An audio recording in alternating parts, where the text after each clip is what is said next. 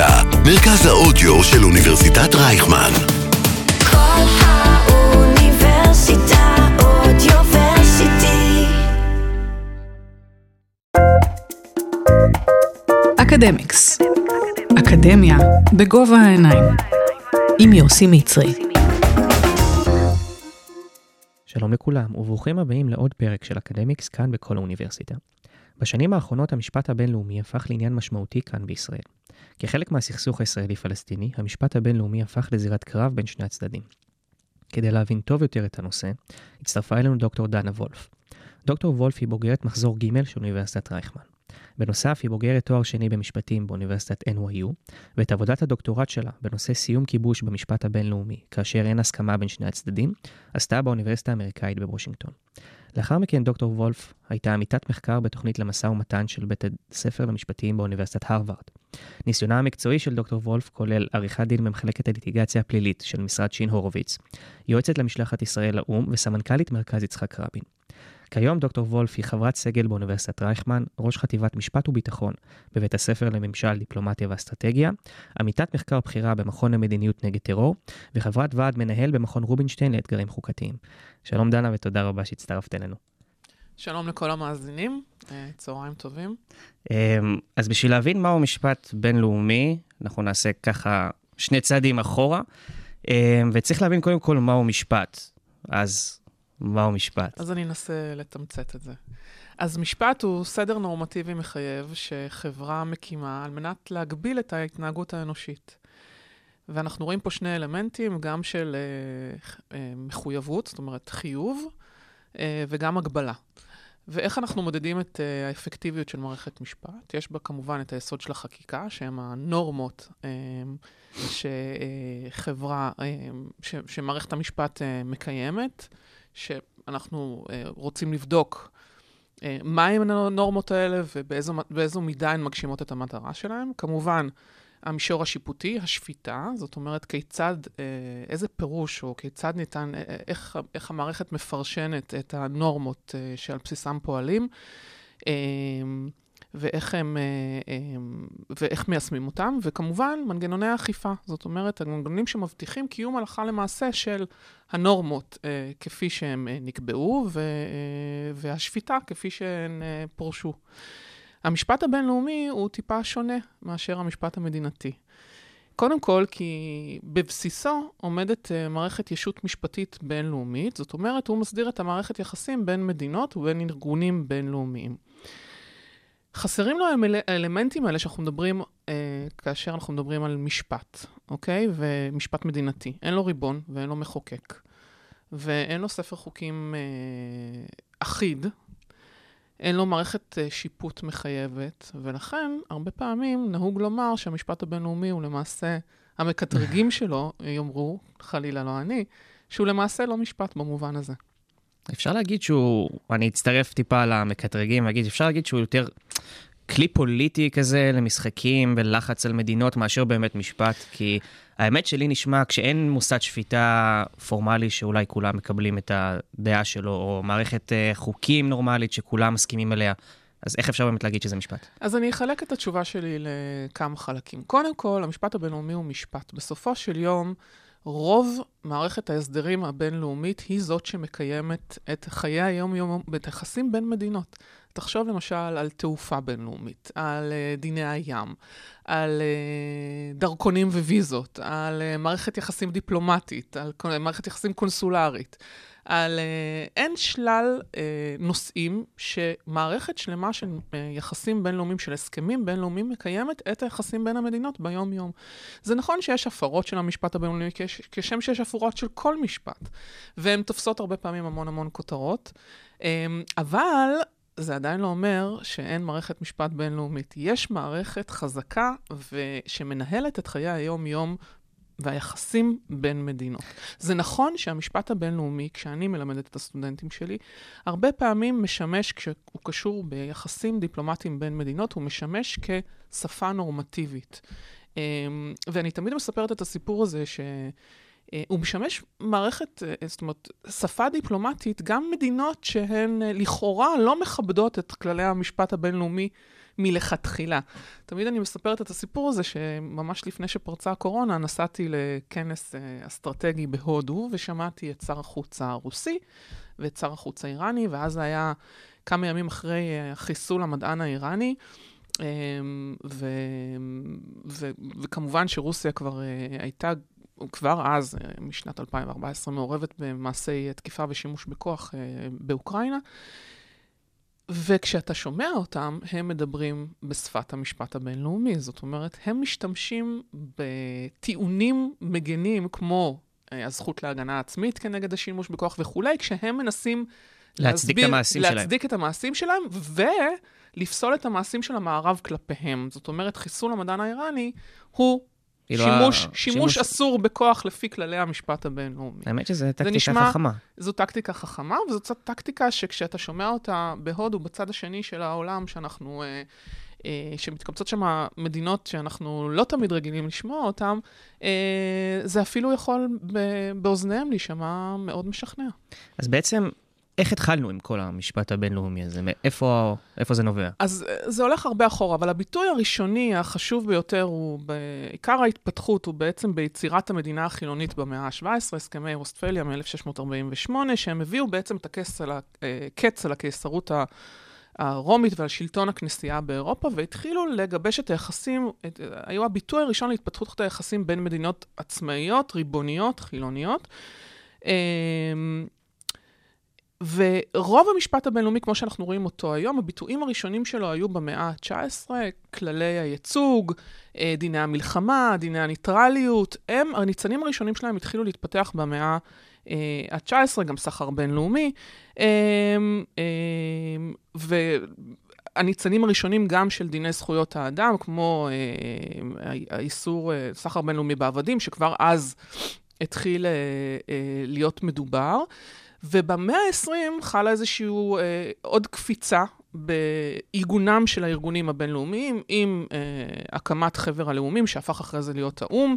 אה, אחרי אה, מלחמת הראשונה קם החבר הלאומים, ובהמשך אה, הפך להיות האום, עם כינונו של בית המשפט הבינלאומי לצדק, אחרי מלחמת העולם השנייה. ובמאה ה-עשרים ואחת אה, אה, אנחנו התחלנו לראות את הניצנים הראשונים, או, או את ההתפתחות המשמעותית יותר בדיני זכויות אדם, בדיני איכות סביבה, עכשיו בטרנד שלנו אפילו דיני חלל, אז אנחנו רואים את הביטויים היותר עכשוויים של המשפט הבינלאומי, וזה הולך רק ומתפתח. אז לפני שאנחנו עוברים לדבר על המשפט הבינלאומי ועל המוסדות שלו וכולי, מה קורה כשהדין הבינלאומי, ככה דיברנו גם על מדינות ריבוניות והקשר שלהן למשפט הבינלאומי, אז מה קורה כשדין פנימי של מדינה מתנגש עם הדין הבינלאומי, בין אם זה דיני זכויות אדם, דיני סביבה, דיני חלל אפילו. אז זה ממשיך את התשובה שלי קודם. קודם כל, התפקיד של המשפט הבינלאומי בקרב מדינות בדין הפנימי הולך וגדל. זה נכון שהמשפט הבינלאומי אה, לא קובע למדינות כיצד להכיל את המשפט הבינלאומי בדין הפנימי שלהם, אבל למדינות יש אינטרס, או יש להם מחויבות קודם כל לקיים את כללי המשפט הבינלאומי, והן צריכות שיהיה להם כלים כדי לעשות את זה. וגם יש להם אינטרס, יש להם אינטרס שמבוסס על עקרון הצפיות, זאת אומרת, מדינות רוצות לדעת איך מדינות אחרות עלולות להתנהג בסיטואציה מסוימת, וגם עקרון הדדיות, אם אני רוצה שיכבדו את ההסכמים שלי, ודאי שאני צריכה לכבד הסכמים שאני חתומה כלפיהם.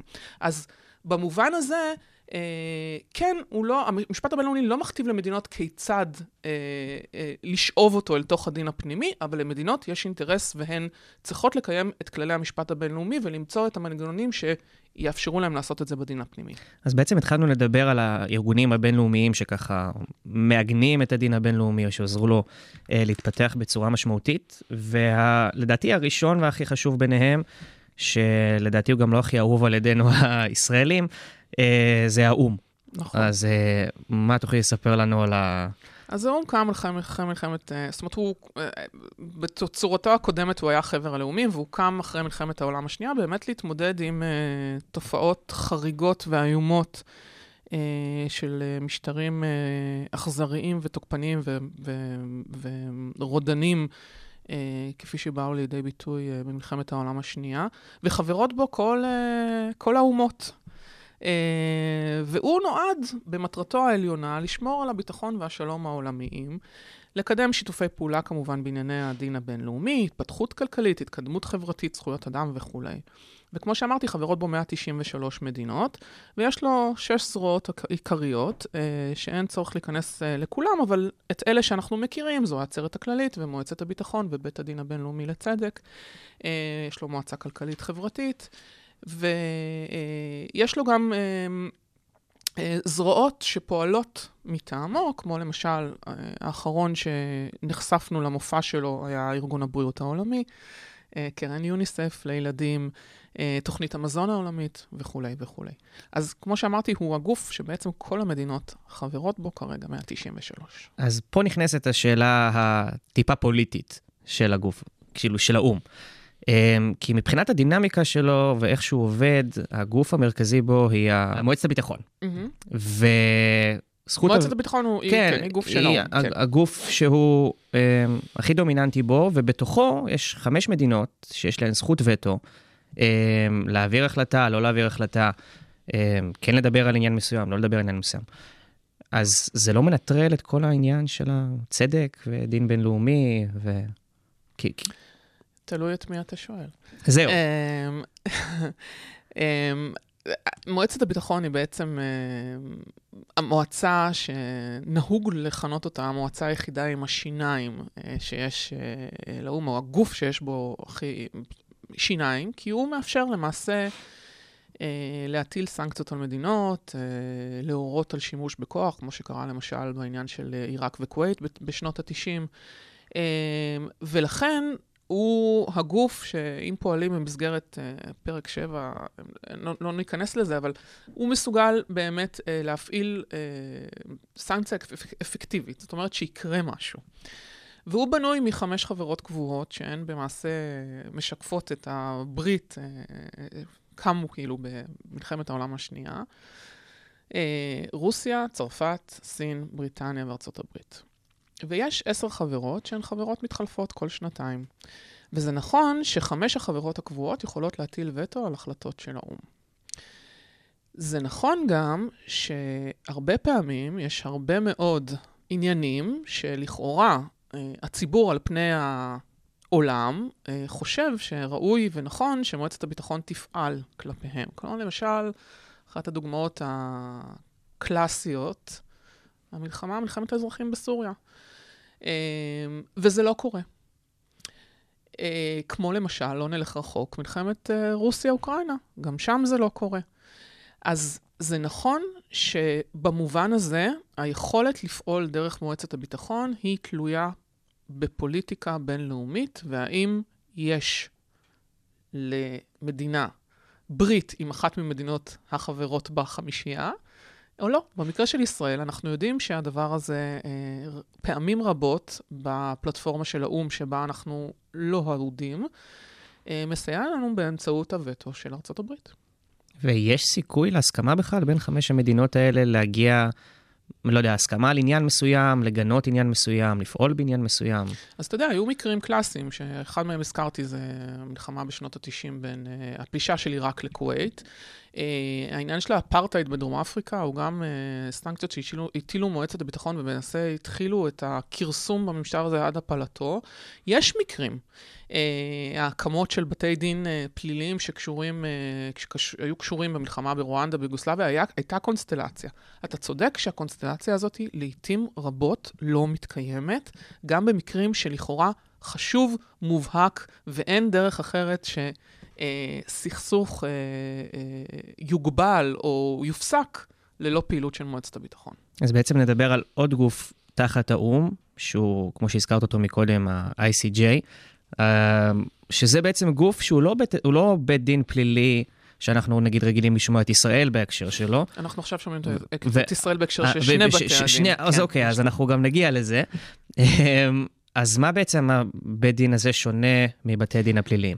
אז גם בבתי הדין הפליליים נעשה סדר, אבל בית הדין הבינלאומי לצדק שיושב בהאג, והוקם כאמור אחרי מלחמת העולם השנייה, הוא עוסק במדינות. להבדיל מבתי הדין הפליליים שעוסקים ביחידים, באנשים. אנשים שפועלים מטעם אורגנים של המדינה, כמו צבא, כמו משטרה. בית הדין הזה, למעשה, יכול לדון בשני מצבים. לנסות לדון ביישוב סכסוך בין, בין שתי מדינות, אם הן מסכימות לכך, או אם העצרת הכללית מפנה עליו בקשה לחוות דעת, דעת מייעצת בעניין מסוים. לאחרונה, כפי שאתה יודע, מועצת הביטחון, סליחה, העצרת הכללית פנתה לבית הדין שאלה בעניין הסכסוך הישראלי-פלסטיני, הצעה שהוגשה על ידי הפלסטינים ואושרה בעצרת הכללית, האם אה, המדיניות הישראלית אה, בשטחים אה, חוקית, ויותר מכך, מה ההשלכות של המדיניות הזאת על חוקיות הכיבוש? זאת אומרת, האם עיקרון הזמניות של הכיבוש אה, עדיין נשמע, או שמה כבר התבצע סיפוח על ידי ישראל, שהוא מנוגד אה, לדין הבינלאומי, ולא פחות מכך, מה ההשלכות של ה... ההחלטה הזאת של החוות דעת המייעצת הזאת על מדינות העולם ועל האום. ואם אתה רוצה, אנחנו נרחיב את, ה... אנחנו... את המשמעויות לגבי הדבר בדיוק. הזה. בדיוק. ונעבור לבתי דין פליליים, כאילו נציג גם את העניין הפליל... של בתי הדין הפליליים. כמו שהזכרת מקודם, היה לדוגמה את בית הדין הפלילי לפשעים ביוגוסלביה. מה, תוכל קצת לספר לנו על הסיפור שלו, ואיך זה אולי מתקשר אלינו באיזושהי צורה. אוקיי, okay, אז בית הדין, בתי הדין, יש לנו אה, אה, מבחר בתי דין פליליים, כשה, כשהמרכזי ביניהם אה, הוא קם, האמנה שעל בסיסה הוא אה, פועל, נחתמה ב-אלף תשע מאות תשעים ושמונה, והוא החל לפעול אה, בשנת אלפיים ושתיים, אחרי שמדינות ישררו את האמנה שלו, וזהו בית הדין הפלילי הבינלאומי בהאג. הוא בית דין שיש לו סמכות ריכוזית לדון בפשעים אה, פליליים שהם החמורים, בפשעים שאנחנו מכירים, כמו פשעי מלחמה, פשעים נגד אנושות, תוקפנות ורצח עם. בתי הדין ההד-הוקים שקמו החל מנירנברג אחרי מלחמת העולם השנייה וטוקיו, בואכה ליוגוסלביה ורואנדה, הם בתי דין שקמו לצורך אה, אה, סכסוך מסוים, מלחמה מסוימת, והם חדלים מלפעול כאשר הסכסוך נגמר. הסכסוך, או שהוא נגמר, או שהסמכות שלהם לדון, הם פשוט מוגבלים לדון בסכסוך הרלוונטי עצמו, ולא בשלל מקרים, לא סמכות קבועה, אוקיי? הם סמכות אד-הוקית.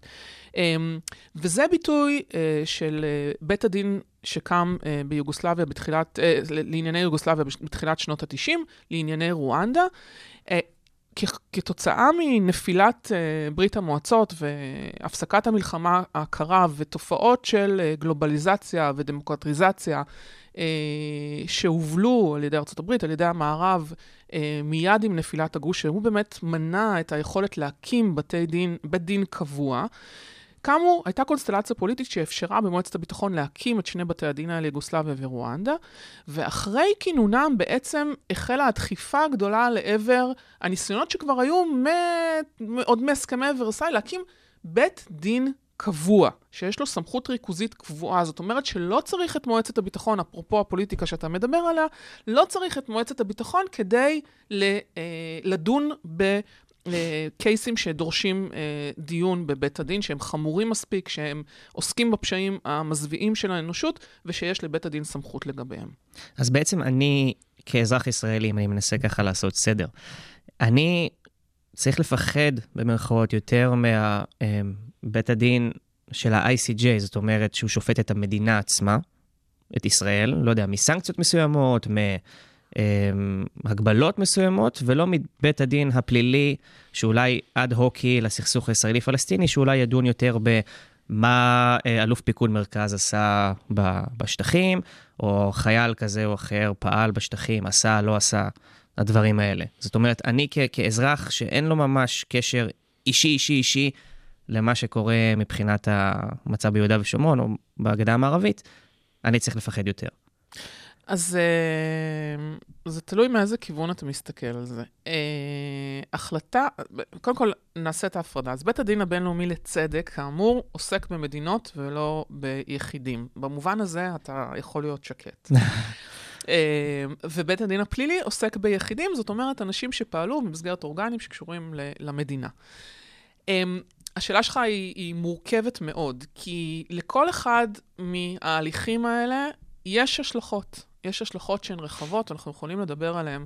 אה, החלטה של בית הדין הבינלאומי לצדק בהאג לגבי חוקיות הכיבוש, או האם מדובר עדיין במצב זמני, או שאנחנו עוברים למצב של סיפוח, שהוא מצב קבוע ומנוגד לבין, לדין הבינלאומי, יכולות להיות לו השפעות מאוד אה, דרמטיות על חיי היום-יום שלנו בתור אינדיבידואלים במדינת ישראל, כולל עידוד אה, לקהילה הבינלאומית אה, ננקוט בצעדים של אה, חרמות ושל אה, סנקציות, כולל אה, רוח גבית לארגוני הדלגיטימציה, אה, כולל אה, הנחיות לתובע בבית הדין הפלילי הבינלאומי, אה, mm. מה עליו לעשות בהתאם לקביעה הזאת ואיך להתקדם בחקירה שהוא אה, פתח בה.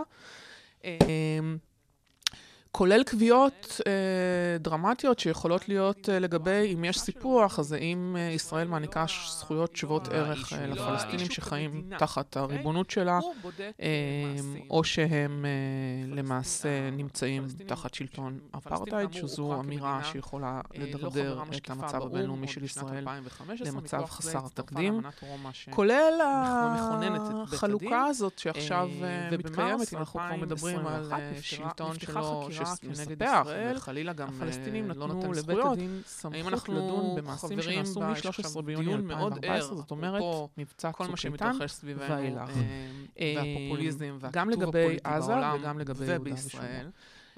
בעזה זה בעיקר מתרכז בענייני הלחימה של צה"ל, ביהודה ושומרון זה כמובן קשור בפעילות של המפקד הצבאי באזור, וגם בעניין התנחלויות. למה התנחלויות? כי על פי אמנת רומא, העברת אוכלוסייה של המעצמה התופסת, הכובשת, אל השטח הכבוש, נחשב כפשע מלחמה חמור שבגינו ניתן להעמיד לדין. אז אלה המרחבים. מה היו השלכות של חקירה פלילית כזאת? אנחנו כרגע אה, יודעים שנפתחה חקירה, אנחנו עוד לא יודעים כיצד התובע החדש שהתחלף לא מזמן אה, עומד אה, להתקדם איתה. כרגע הוא מאוד עסוק בענייני רוסיה ואוקראינה, שזאת עוד זירה של בית הדין. אה, אבל אה, גם שם אה, יכולות להיות השלכות שקשורים, שקשורות קודם כל במעמדה אה, הבינלאומי של ישראל. דבר שני, בהחרפת הסכסוך בינינו לבין אה, הפלסטינים. בהיעדר הידברות, בהיעדר משא ומתן, ב, אה, במקום שבו באמת, כמו שפתחת ואמרת, מדובר בשדה קרב, שהוא שדה קרב לכל דבר ועניין, כמו שדה, שדה הקרב הצבאי והתודעתי, והוא שדה הקרב המשפטי, זאת אומרת, מתנהלת מערכה.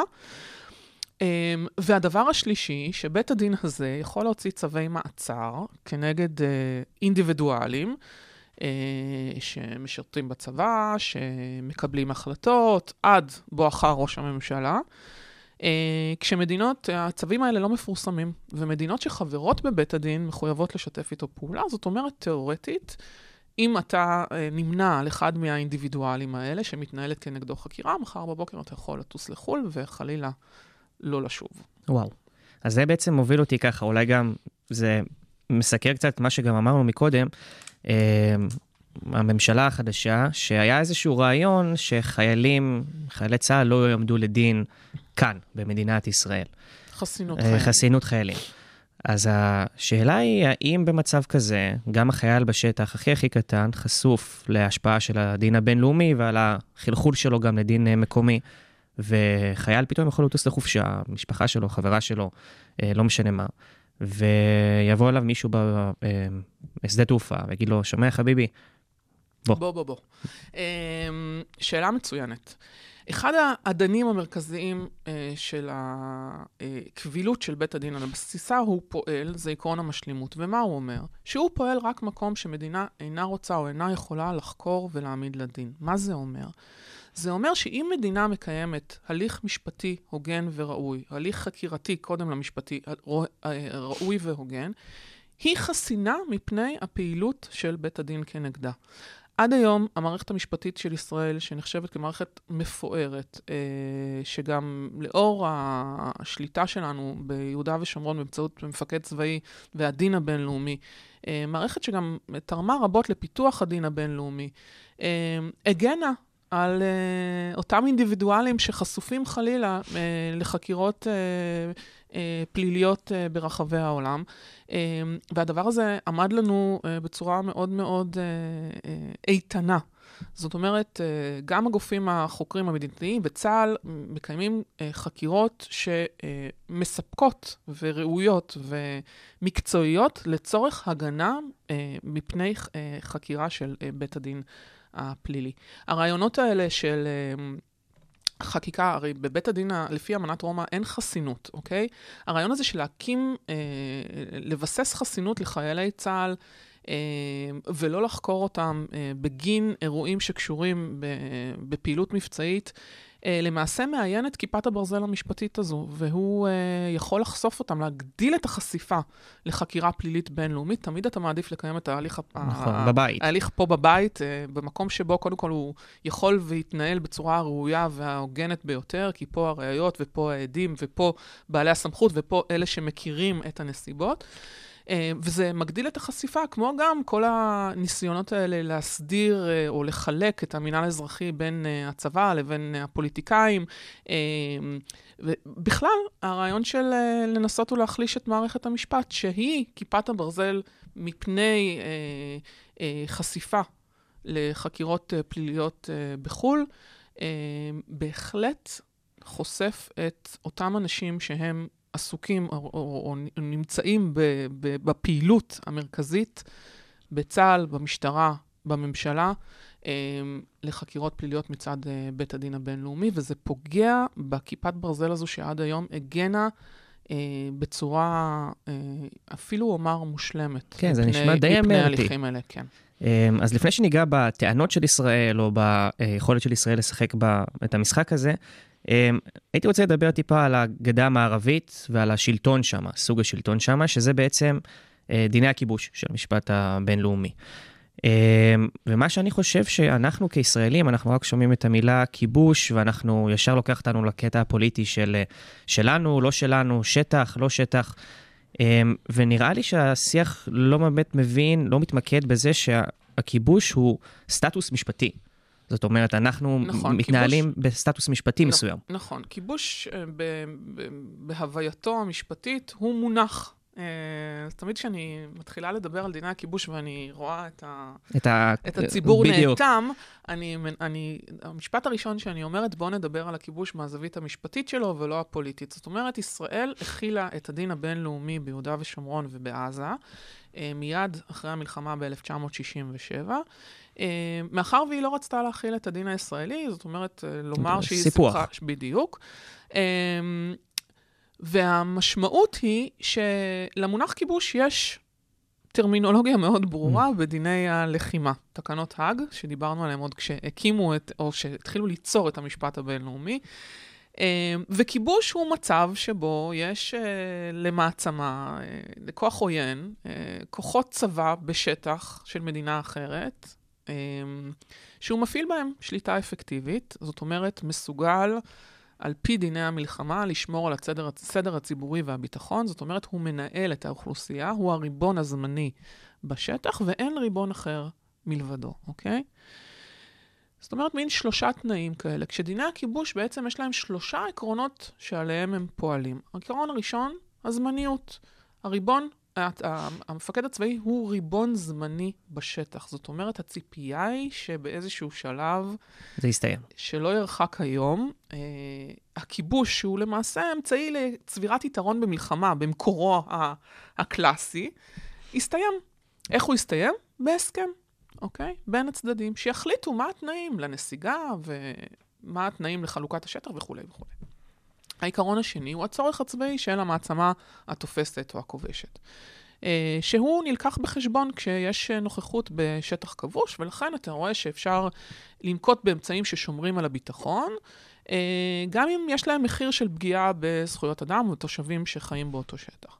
והדבר השלישי הוא באמת הגנה על האוכלוסייה המקומית שחיה בשטח הזה. ויש שלל הוראות באמנות ג'נבה כיצד שומרים על האוכלוסייה, גם בהיבט של זכויות אדם, וגם בהיבט של, כמו שאמרתי, סדר ציבורי וביטחון, זאת אומרת שיוכלו לקיים את חייהם, שיקבלו שירותים כמו חינוך, בריאות, בריאות, תקשורת וכו'. זאת הפלטפורמה שבה פועל אה, המפקד הצבאי ביהודה ושומרון. הוא פעל שם גם בעזה, עד שנת אלפיים וחמש, שבה ישראל נסוגה באופן חד צדדי, פינתה גם את הכוחות הצבאיים וגם את ההתיישבות שהייתה ברצועת עזה, ובעקבות הנסיגה הזו, החד צדדית, בית המשפט העליון שלנו קבע בשנת אלפיים ושמונה שאין יותר לישראל שליטה אפקטיבית ברצועת עזה, על אף הפעלת המצור, שאם תרצה אנחנו נדבר גם על הזווית הזו, תכף, אבל, ואז מה שזה אומר שבעצם הדין הבינלאומי של דיני הכיבוש מבחינת ישראל כבר לא חל ברצועת עזה. זאת לא עמדת הקהילה הבינלאומית, דרך אגב, אבל ישראל פועלת בשטחי A, B ו-C על פי הדין הבינלאומי של דיני הכיבוש. ולפני שניגע בעזה, האם אנחנו, מדינת ישראל וצהל, שהוא זה שמבצע בעצם את יישום המלאכה, מה שנקרא, של דיני הכיבוש, האם אנחנו עושים עבודה טובה שה... או שהפלסטינים באיזשהו מקום צודקים, וכל התביעות האלה למיניהן די מוצדקות?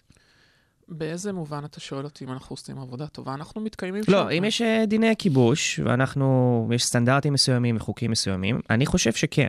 זאת אומרת שאנחנו, אין איזו הפרה בוטה של דיני הכיבוש, או שזה... המצב מאוד מלוכלך. אני אגיד לך מה המשקל שכרגע עומד מתוך שלושת העקרונות האלה שדיברנו עליהם. קודם כל, יהודה ושומרון הם לא, הם מחולקים בשלושה אזורים. נכון. שטח A, B ו-C. בשטח A יש שליטה אזרחית וצבאית וביטחונית פלסטינית. בשטח B יש שליטה ביטחונית ישראלית ושליטה אזרחית פלסטינית, לפי הסכמי אוסלו, ובשטח C יש שליטה ביטחונית ואזרחית של מדינת ישראל. ישראל.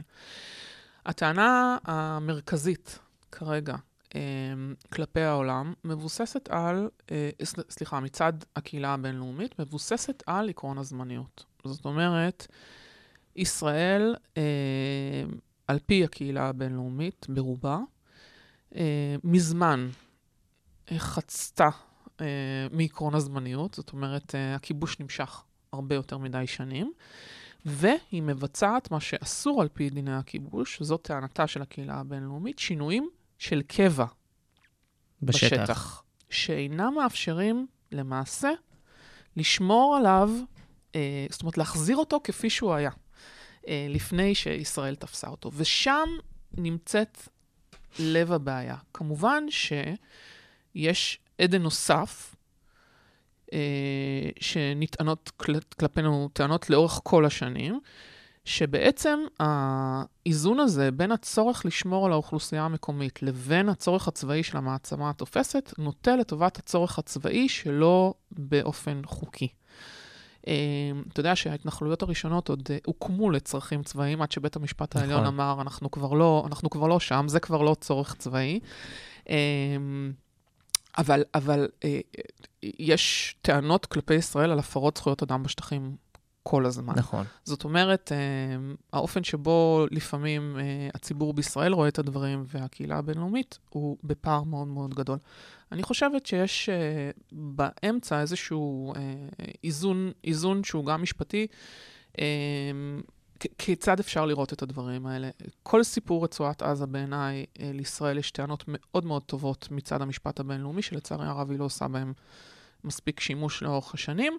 העניין של יהודה ושומרון הוא הרבה יותר מורכב. ומבחינת, תכף ניגע בהתנחלויות, אבל מבחינת העיקרון הזמניות, זאת אומרת, איך, איך אפשר ככה מבחינת הקהילה הבינלאומית, או מכל מישהו שהוא טוען לזה שהכיבוש נמשך יותר מדי זמן? מה הפתרון הרצוי? זאת אומרת, כי בשביל פתרון צריך שניים. אז השאלה אם אין הסכמה עם הצד השני, או אם... בעיקר הסכמה. איך אפשר לטעון לטיעון כזה? אז אתה נכנסתי פה למישורים פוליטיים, ואני אחזיר אותנו טיפה למישור המשפטי. אני חושבת שנוצרה מאז ההתנתקות אנומליה שהיא אנומליה משפטית, אבל יש לה השלכות פוליטיות מאוד מאוד דרמטיות בין עזה לבין יהודה ושומרון. ישראל, על פי דיני הכיבוש שאני מכירה, ואולי יש שיאמרו שאני לא מכירה אותה מספיק טוב, אבל לפי דיני הכיבוש שאני מכירה, ואני לא מכירה גם מקרה היסטורי אחר בעולם, אה, לא, לא יכולה לחשב ככוח תופס יותר ברצועת עזה. אה, המצור הוא אה, אמצעי להגנה עצמית שנמצא בדיני המלחמה, ואפשר לשקול האם הוא חוקי או לא חוקי, האם הוא עומד במבחן המידתיות והפרופורציונליות, אבל... אבל הוא לא נמצא בזירת דיני הכיבוש, כי ישראל לא יכולה לספק שירותים לאוכלוסייה הפלסטינית, היא לא הריבון, יש שם הריבון אחר, שמחזיק בצבא הרבה יותר מאשר הרשות הפלסטינית, הרי לרשות הפלסטינית אסור היה להקים צבא על פי הסכמי אוסלו, והנה בעזה יש צבא שהוא צבא לכל דבר ועניין, של מנהל מבצעים, מערכות עם טילים כנגד אוכלוסייה אזרחית בישראל, זאת אומרת, המצב שם, לא תואם את דיני הכיבוש. וזאת בעצם המציאות משנת אלפיים וחמש עשרה. היסטורית, עזה ויהודה ושומרון, למרות הניסיון בהסכמי אוסלו לחבר ביניהם, מעולם לא היו מחוברות. אחת הייתה בשליטה מצרית ואחת בשליטה ירדנית, והן לא היו יחידות שטח אחת. והנה משנת אלפיים וחמש, ההיסטוריה חוזרת על עצמה, והן שוב, שוב. לא יחידת שטח אחת. בעיניי, כמומחית למשא ומתן, עכשיו אנחנו זזים מהפן של משפט בינלאומי למשא ומתן, העובדה שהעולם או הקהילה הבינלאומית ממשיכה להתייחס אל רצועת עזה כיחידת שטח אחת ביחד עם יהודה ושומרון, כאשר בפועל הן מנועלות על ידי שני משטרים שונים, וזה נכון שבהסכמי אוסלו מבחינה משפטית, זאת יחידה אחת תחת האחריות של הרשות הפלסטינית, אבל העובדה שבשטח, בחיי היום-יום, זה כבר לא מתקיים למעלה מ-שבע עשרה שנה, יוצרת איזשהו מחסום לאפשרות של הידברות בין הצדדים. כי מה קורה? אתה יושב לשולחן המשא ומתן עם הרשות הפלסטינית, אתה רוצה להחליט על... על מקום שאין להם סמכות בכלל. על עתידו של הסכסוך. או על עתידה של, של, של, עתידו של השטח, ושחקן אחד מרכזי לא נמצא בשולחן, ולא רק שהוא לא נמצא בשולחן, השחקן שיושב בשולחן לא יכול לקבל החלטות לגבי חלק השטח הזה. המשמעות של מה שאני אומרת, זה שבאיזשהו מקום, אם אנחנו מדברים על פתרון שתי המדינות, כרגע יש שלוש, ואז מה עושים עם זה? כמו שאני רואה את הדברים ממתודולוגיה של משא ומתן, צריך לטפל בעניין של עזה, מה שאני קוראת עזה תחילה, בכדי שאפשר יהיה להתקדם לאיזשהו בכלל ערוץ הידברות על הפתרון הכולל של שתי מדינות בעתיד.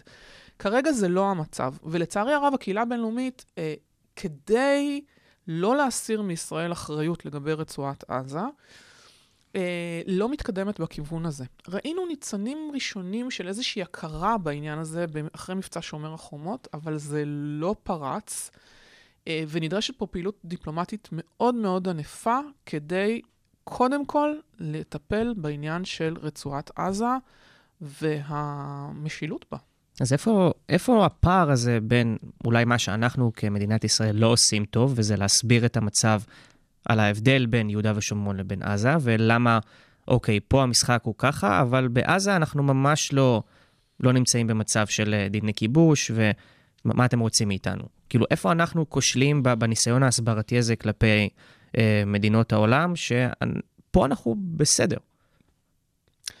א', אני חושבת שרוב מדינות העולם לא יסכימו איתך כשאתה בסדר. אני חושבת שבעמדה הישראלית, אם מסתכלים על, על מתודולוגיית משא ומתן, אני חושבת שבעזה, ישראל בשנת אלפיים וחמש, עשתה צעד בכיוון פתרון שתי המדינות, כפי שהעולם ציפה ממנה, אוקיי? ובתמורה, אה, סליחה על הביטוי, אה, חטפה טילים. זאת אומרת, הקהילה הבינלאומית הייתה צריכה להכיר בסיום הכיבוש בחלק הזה, אוקיי?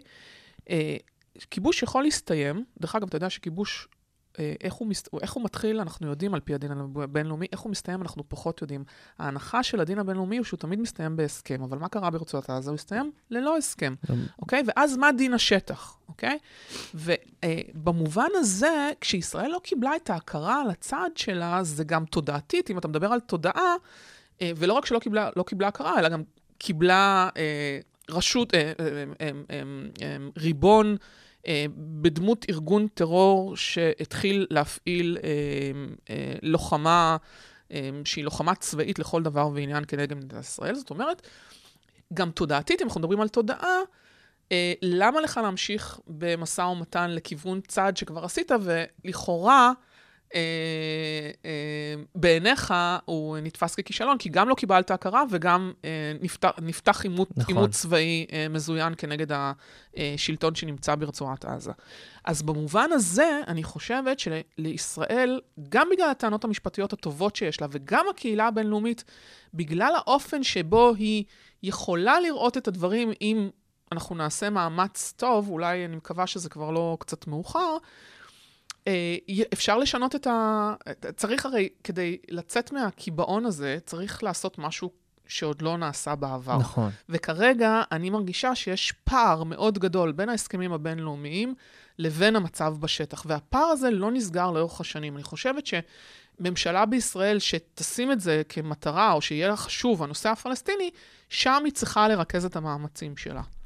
אז אני... כאילו, הקדמת את השאלה שלי מקודם, בתוך כדי ההסבר שלך.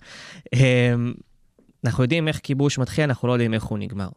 אז השאלה היא, האם ההתנתקות היא לא סוג של פתרון, והאם אולי, לא יודע, בבוא היום, או כשאנחנו לא, לא יכולים, לא יודע, להתמודד עם הטענות הבינלאומיות, או שבאמת חס וחלילה תוטפו סנקציות וכולי, האם אנחנו יכולים להגיע לפתרון בלי הסכמה?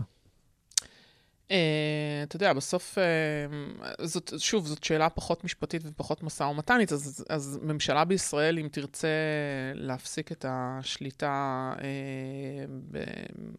ביהודה ושומרון, בטח בשטחי, באופן עקרוני, ותרצה לעשות את זה באופן של מסלול של היפרדות, אף אחד לא יוכל לחוף עליה הימצאות בשטח, אתה יודע, אין... לא, השאלה שלי אם זה לא ייגמר כמו בעזה, לדוגמה. אני לא יודעת איך זה ייגמר, אני פחות עוסקת בעניינים הפוליטיים, אבל אני, מבין האפשרויות, זאת אומרת, אף אחד לא יכול להמשיך, הדין הבינלאומי לא יכול להמשיך לחייב אותך להיות תופס בשטח. כרגע...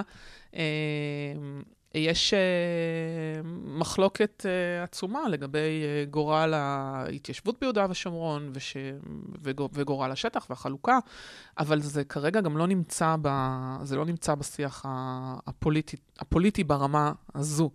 זאת אומרת, שוב אני אומרת, אף אחד לא יכול לחייב את ישראל להמשיך לתפוס בשטח, היא גורלית למעשיה. האם היפרדות כרגע היא מעשית, זה כבר עניין כמובן פוליטי, אבל המציאות בשטח כרגע היא הרבה יותר מורכבת. כי זה פשוט נשמע לי הפתרון הכי נוח במרכאות לטענה של הזמניות. אבל בעזה זה היה יותר קל, כי בעזה אין, לא היו לישראל אספירציות על השטח עצמו, במובן הזה שהיא ראתה לטווח ארוך סיפוח של רצועת עזה. מה שלא נכון לגבי... לגבי שטחי C, יש שם, יש מחלוקת בין ישראל לבין הפלסטינים לגבי חלוקת השטח וכמובן את עניין ההתיישבות, אז, אז, אז זה מקרה טיפה שונה, מורכב. ושוב, על פי הדין הבינלאומי, אף אחד לא יכול להמשיך לחייב אותך להיות שם. זאת אומרת, תרצה יום אחד לעזוב, תוכל לעזוב. הדין הבינלאומי תמיד מבסס, ודרך אגב, זה גם ההחלטות לגבי הסכסוך הישראלי-פלסטיני, שהן שרירות וקיימות, וזאת אחד מהחששות לגבי הקביעות של בתי הדין, בית הדין הבינלאומי לצדק, על אף שהחוות דעת שלו אינה מייעצת, שבעצם מועצת הביטחון החליטה בהחלטות שתיים ארבע שתיים, שלוש שלוש שמונה, שהפתרון לסכסוך הזה יושג באמצעות משא ומתן, ועל זה הדין הבינלאומי גם מושתת בסיום כיבוש, שבסוף הצדדים מגיעים להסכם שמסדיר את היחסים ביניהם ואת גורל השטח. ואחד החששות הוא באמת שהניסיון של הפלסטינים בלוחמה המשפטית הזאת הוא לבנעם את הסכסוך, זאת אומרת שלא הצדדים יחליטו כי הם מרגישים שהם אה, במשא ומתן לא השיגו אה, אה, הישגים לתחושתם, כמובן אנחנו מרגישים, ישראל מרגישה אחרת, אבל... הבינאום של הסכסוך ייתן למעשה לגוף בינלאומי להחליט מה בסופו של דבר אה, יהיה גורל השטח. זה כמובן אה, יכול להיות מציאותי משפטית, אבל הלכה למעשה, האם זה אה, בסופו של דבר... בשטח. בדיוק, אה, זה כבר שאלה גדולה יותר. אז בעצם מה אנחנו עושים? ב- בכל המשחק הזה. אני מדינ... ואתה? מדינת ישראל, הלוואי, אולי... אה... יום יבוא, אבל מבחינת מדינת ישראל, הטענות שלה, איך היא מגינה על עצמה בתוך כל המשחק הזה? אז כמו שאתה מתכוון למשחק המשפטי. למשחק המשפטי, כן. אוקיי, אז קודם כל מדינת ישראל צריכה לשמור על מערכת משפטית חזקה ואיתנה עצמאית, ראויה, שאין בה שיקולים פוליטיים, שאינה בוודאי נשלטת על ידי הרשות המבוצעת, שתגן עלינו מפני ההליכים המשפטיים האלה שמתנגדים, שמתרחשים עלינו. זה לא סוד שבעצרת הכללית ישראל היא במצב נחות, ואני לא רואה את זה עומד להשתנות. הדבר השני הוא כמובן אופק מדיני. יש, והדברים הם, הם קוראים ומתבשלים, אבל שאלה לאן, לאן לוקחים אותם. אופק מדיני לא חייב להיות שמחר בבוקר הסכסוך ייפטר. יש כל מיני דרכים לעשות את זה, שאנחנו לא ניכנס אליהם כאן, אבל בהחלט שאופק מדיני או איזשהו ראייה בכיוון של להסדיר את עניין עזה, יכול וייתן אה, תקווה לשני הצדדים שבבוא היום אה, אפשר יהיה להתנהל על עתיד הסכסוך. אה, ואנחנו יודעים שלסכסוכים שהם אה, נמצאים במבוי סתום, יש נטייה לפתח אסקלציה, מבחינת mm. מבוי סתום, מבחינת הידברות. אה, וכאשר יש איזשהו אופק שמראה איזשהו פתרון, גם אם הוא לא פתרון קוהרנטי לכלל המבוי הסתום שאנחנו נמצאים בו אה, על סוגיות הליבה של הסכסוך, זה בהחלט יכול אה, טיפה לייצב את המצב, לשפר את, את, את מעמד ישראל אה, בעיני העולם. אני חושבת שזה שני עדנים אה, מאוד מאוד אה, חשובים כדי לנסות וכרגע לא לגרום לעוד אסקלציה של הסכסוך. מבחינת טענות משפטיות, ככה בשביל הפרק, אני קצת קראתי לבוא מוכן, מה שנקרא, ושמעתי כל מיני טענות שונות מהצד שלנו על, לדוגמה, ההתנחלויות, שישראל לא מעבירה אקטיבית, אזרחים שלה, הם עוברים לבד, אז זה לא, כאילו, זו טענת ההגנה. או לדוגמה שלא כבשנו מדינה שלא הייתה קם, לא, לא, לא הייתה שמה ריבונית קודם. ריבונית קודם. האם זה משהו שבאמת מחזיק? תראה, העניין של הסיפור של ההתנחלויות, אה, אה, הטענה הזאת למעשה הוינה על ידי הקהילה הבינלאומית בביסוס אמנת רומא, כשבאמנת רומא, בניגוד לאמנות ג'נבה, אה, פשע המלחמה של העברת אוכלוסייה מהשטח התפוס לשטח ה... מהשטח, מהשטח התופ... מאוכלוסיית המדינה התופסת לשטח התפוס, נאמר בה שהיא יכולה לעשות במישרין ובעקיפין, בדיוק כדי לענות על הטענות האלה של ישראל, שלמעשה היא לא שולחת לשם אף אחד. וזה באמת, באמת הייתה אחד, אחד הגורמים המרכזיים לכך שישראל, שהייתה שותפה לניסוח, למשא ומתן הראשוני בניסוח האמנה, ו... לא ישררה אותה בסופו של דבר, כי אה, זאת הייתה יוזמה של מדינות ערב אה, בראשות אה, מצרים. אה, להכניס את הסעיף הזה לתוך אמנת רומא, שלמעשה מעיין את הטענה הזו שאנחנו אה, לא מיישבים שם במישרין, אה, בעקיפין, זאת אומרת זה נעשה בעקיפין, ולכן המילה בעקיפין ממש נכנסה לתוך אה, אמנת רומא.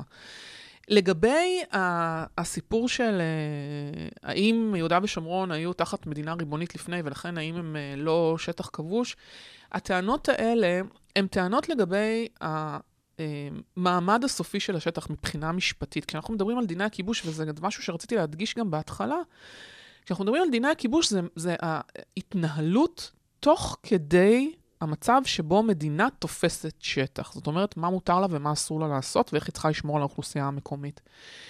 הם אינם לוקחים בחשבון בסופו של יום מה יהיה המעמד הסופי של השטח, ושם ישראל והפלסטינים ניהלו משא ומתן, חתמו על הסכמי אוסלו, שמעמד הסופי של השטח היה אמור להיקבע בשנת אלף תשע מאות תשעים ותשע.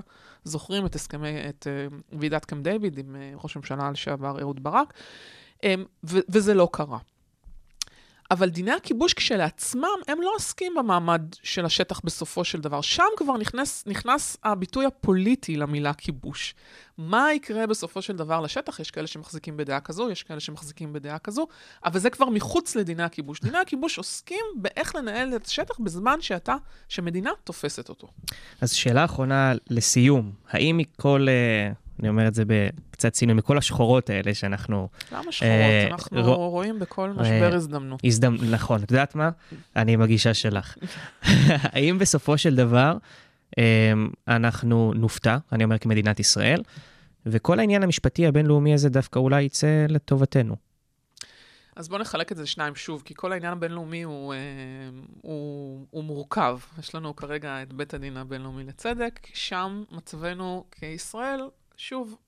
כן, ששם יותר אני... הוא, אתה יותר מתכוון, מתכוון אתה, לשם, אתה מתכוון כאילו לשם, כמדינה. שם הסיכויים שלנו לקבל החלטות תועדות הוא לא גבוה, בלשון המעטה. אנחנו ראינו את זה בחוות הדעת המייעצת שניתנה בשנת אלפיים וארבע על בניית גדר ההפרדה. שם סיכויינו לראות פסיקה שהיא פסיקה הוגנת, מבוססת. אני חושבת ששם מצבנו יותר חלש. לגבי בית הדין הפלילי הבינלאומי, ככל ותתנהל חקירה ויוצאו צווי מעצר, זאת שאלה... מאוד מורכבת. קודם כל, זה משפט פלילי. זה משפט פלילי. יש רף ראייתי, שהוא רף ראייתי של מעבר לספק סביר, והתנהל משפט, ואנחנו לא יודעים מה יהיו תוצאותיו כמובן. אני מקווה שבאיזושהי דרך אנחנו לא נגיע לשם. דוקטור דנה וולף, תודה רבה לך על רעיון מרתק. תודה לך. תודה לכל המאזינים. ונתראה בפרק הבא. ביי ביי.